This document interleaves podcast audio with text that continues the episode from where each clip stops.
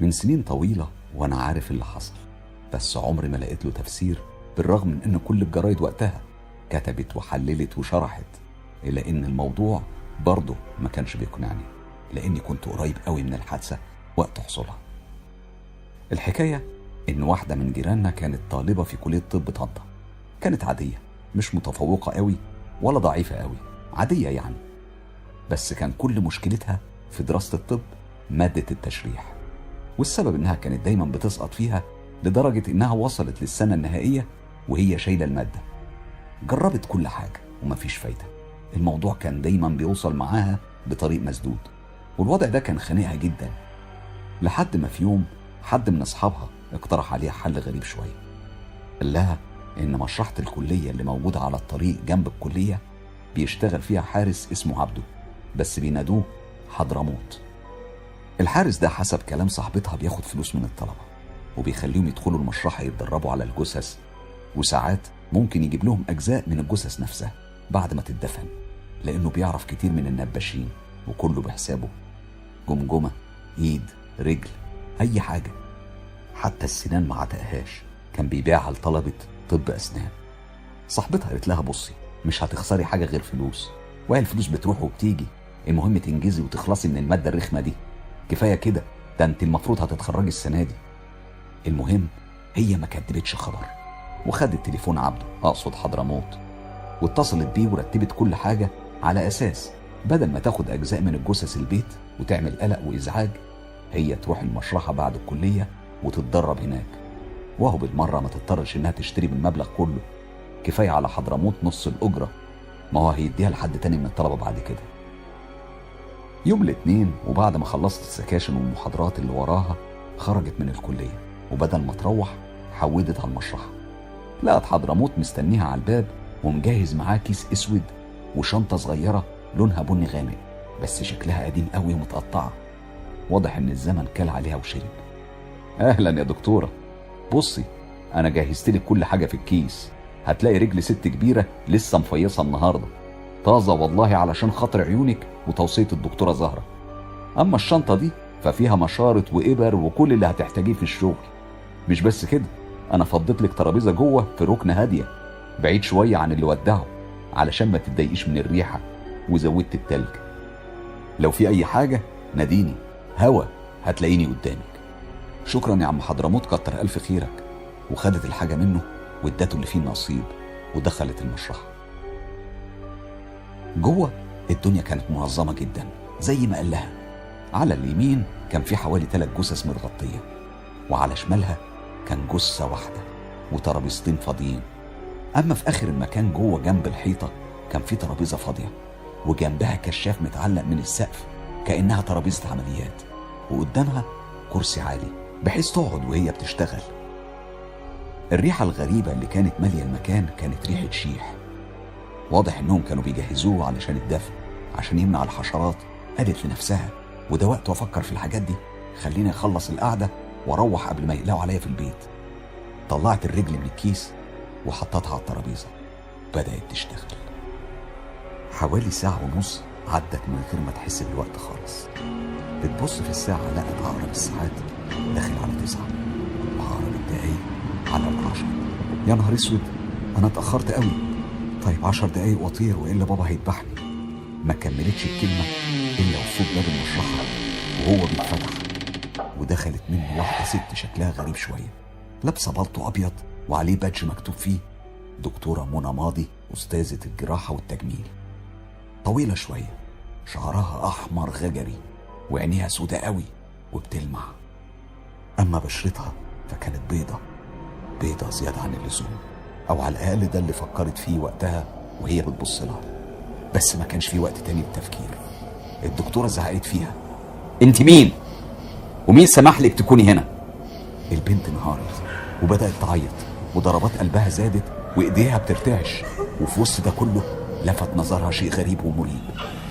الدكتورة وهي واقفة عند الباب كانت بتكلمها وفي إيديها الشمال ماسكة شمعة مولعة.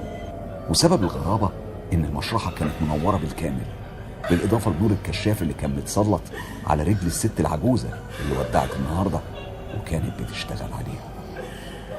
بعد عياط ودموع واستجداء وترجي ونحنحة من البنت هي صعبت على الدكتورة منى ماضي وسمعت حكايتها بالكامل من ساعة ما اجتهدت علشان تحقق حلم حياتها وتدخل طب لحد ما خلاص وصلت لآخر سنة ومعاها مادة التشريح. المفاجأة كانت إنها قالت لها أنا مش هطردك ولا هبلغ عنك إدارة الكلية بالعكس أنا هساعدك لحد ما تخلصي. بس ليا شرط. حسك عينك أي حد يعرف الموضوع ده وإلا مش هيحصل كويس. أنا بجد بحذرك وانت حرة. البنت شكرتها قوي وقالت لها مستحيل حد هيعرف حاجة وده وعد. الدكتورة قالت لها في حاجة كمان لازم توعديني بيها. بعد ما تخلصي الامتحان مش عايزة أشوف وشك هنا تاني أبدا. مفهوم؟ وعد بجد مش هتكلم ولا هقول لجنس مخلوق. وبعد الامتحانات هعتبر كل ده كأنه ما حصلش. تقريبا ثلاث شهور عدوا من يوم أول مرة راحت فيها المشرحة وقابلت دكتورة منى ماضي. وكانت كل أسبوع بتروح في نفس الميعاد والدكتورة كانت بتساعدها وتشرح لها.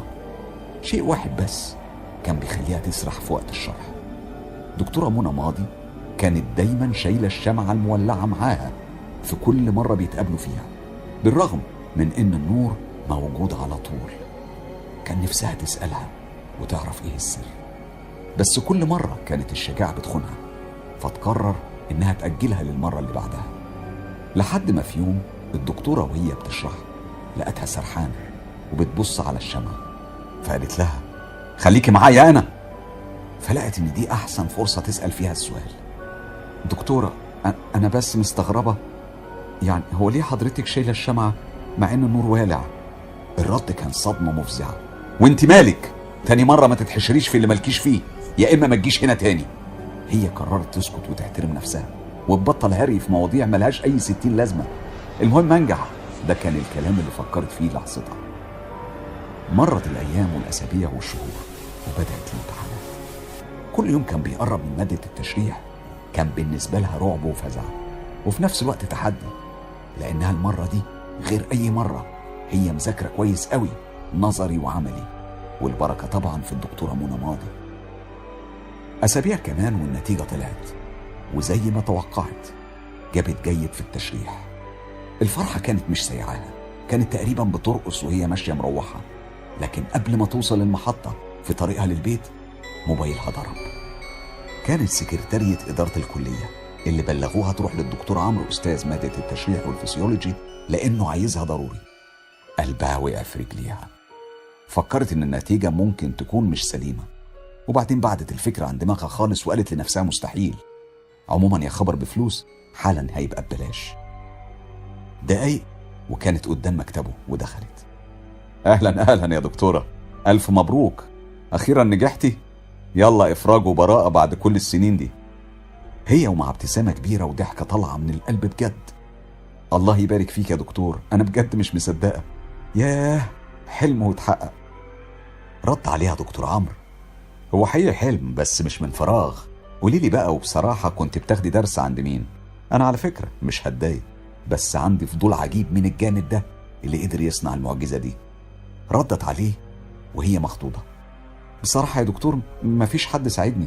أنا بس كنت بذاكر كتير وعملت مجهود غير عادي. امتد الحوار لمدة نص ساعة.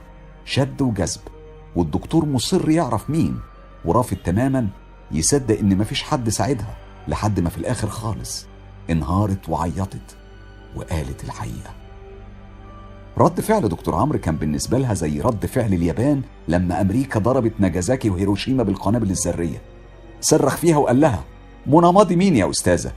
أنت مفكراني عيل من زمايلك تخترعي له قصة خيالية؟ دكتورة منى الله يرحمها الجامعة كلها عارفة قصتها وإنها ماتت في المدينة الجامعية من حوالي سبع سنين في ليلة سودة ومهببة. ماتت؟ ماتت إزاي يا دكتور؟ دكتورة منى كانت مثقفة جدا وكانت بتعشق حاجة اسمها كتب. ليلة الحادثة الكهرباء كانت قطعة وهي كانت مصممة تخلص الكتاب اللي كانت بتقراه لكن للأسف راحت في النوم والشمعة شبكت في ستارة الأوضة على ما الأمن انتبه. كانت النار أكلت كل حاجة وما سابتهاش إلا حتة فحم. في اللحظة دي كانت البنت دخلت في حالة انهيار كامل وجريت من مكتب الدكتور وهي بتتمتم وبتهلوس. مش حقيقي مش حقيقي. وفضلت على الحالة دي لحد ما روحت البيت.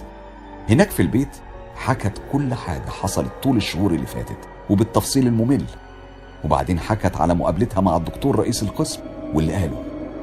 وبعد ما خلصت كلام باباها قال لها أنا هحل لك الموضوع ده خالص. لأنه من حسن الحظ كان يعرف حد شغال في إدارة الجامعة وقام متصل بيه وهنا كانت المفاجأة. قصة الدكتور كانت حقيقية مية في المية.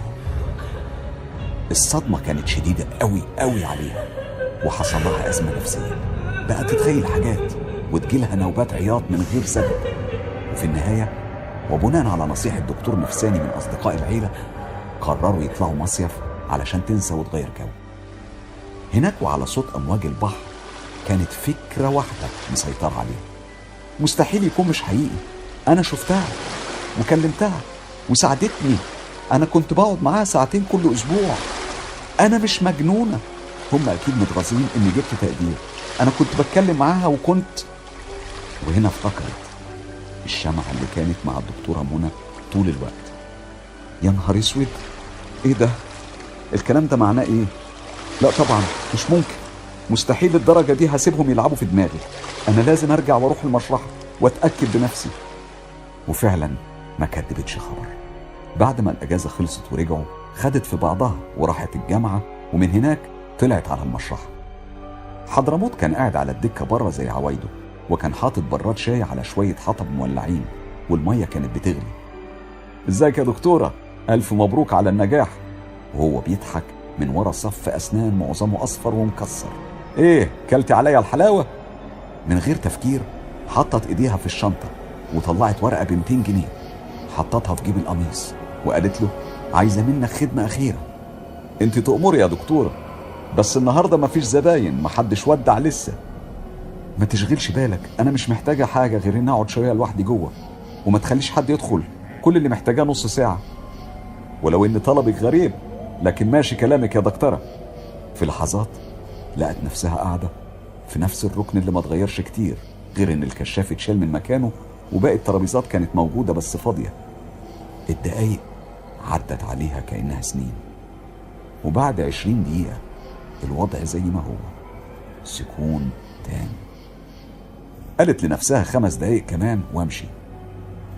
بعد ما خلصت الخمس دقايق فعلا بدأت تستعد للمشي وهي بتشيل شنطتها من على الترابيزة وقع منها الموبايل. بتوطي تجيبه.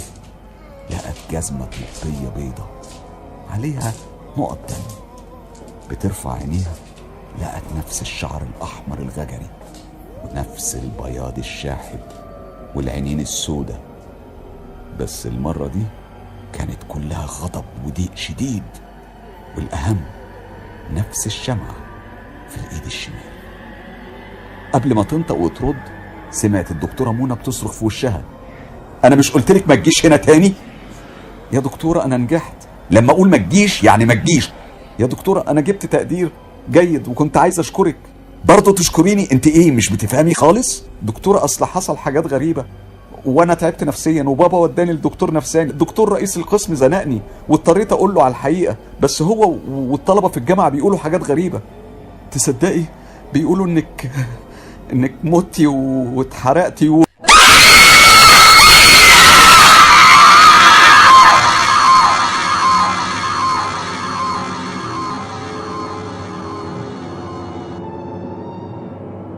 النهارده وبعد كل السنين دي.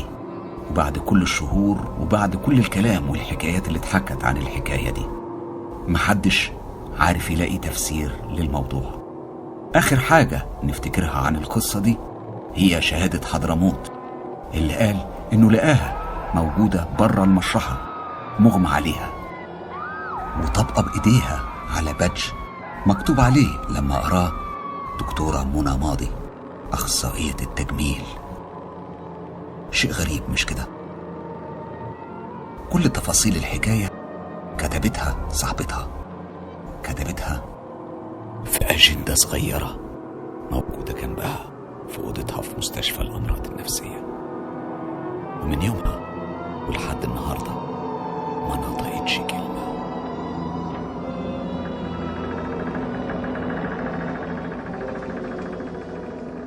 قصة لحسام مصباح. للقصة